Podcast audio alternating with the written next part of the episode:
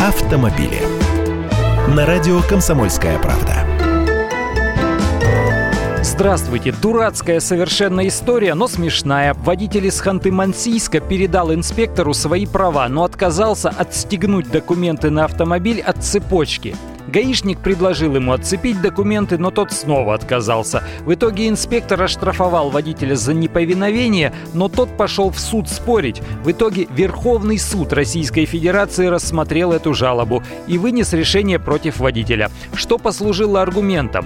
В правилах написано, что водитель транспортного средства обязан иметь при себе и по требованию сотрудников полиции передавать им для проверки водительское удостоверение, регистрационные документы на данное транспортное средство, средства и страховой полис обязательного страхования гражданской ответственности владельца транспортного средства. Это я вам напомнить. Ну что, все он передал, только права были на цепочке.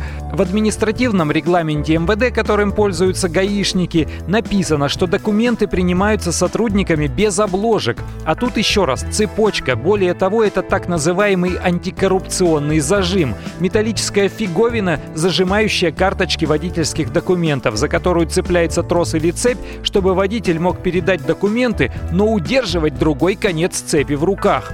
Вот эту штуковину и посчитали за обложку, снять которую водитель отказался. А это уже невыполнение законных требований сотрудника полиции, то есть неповиновение. Штраф за такое 500 рублей или 1000, а могут и в каталажку упрятать на 15 суток.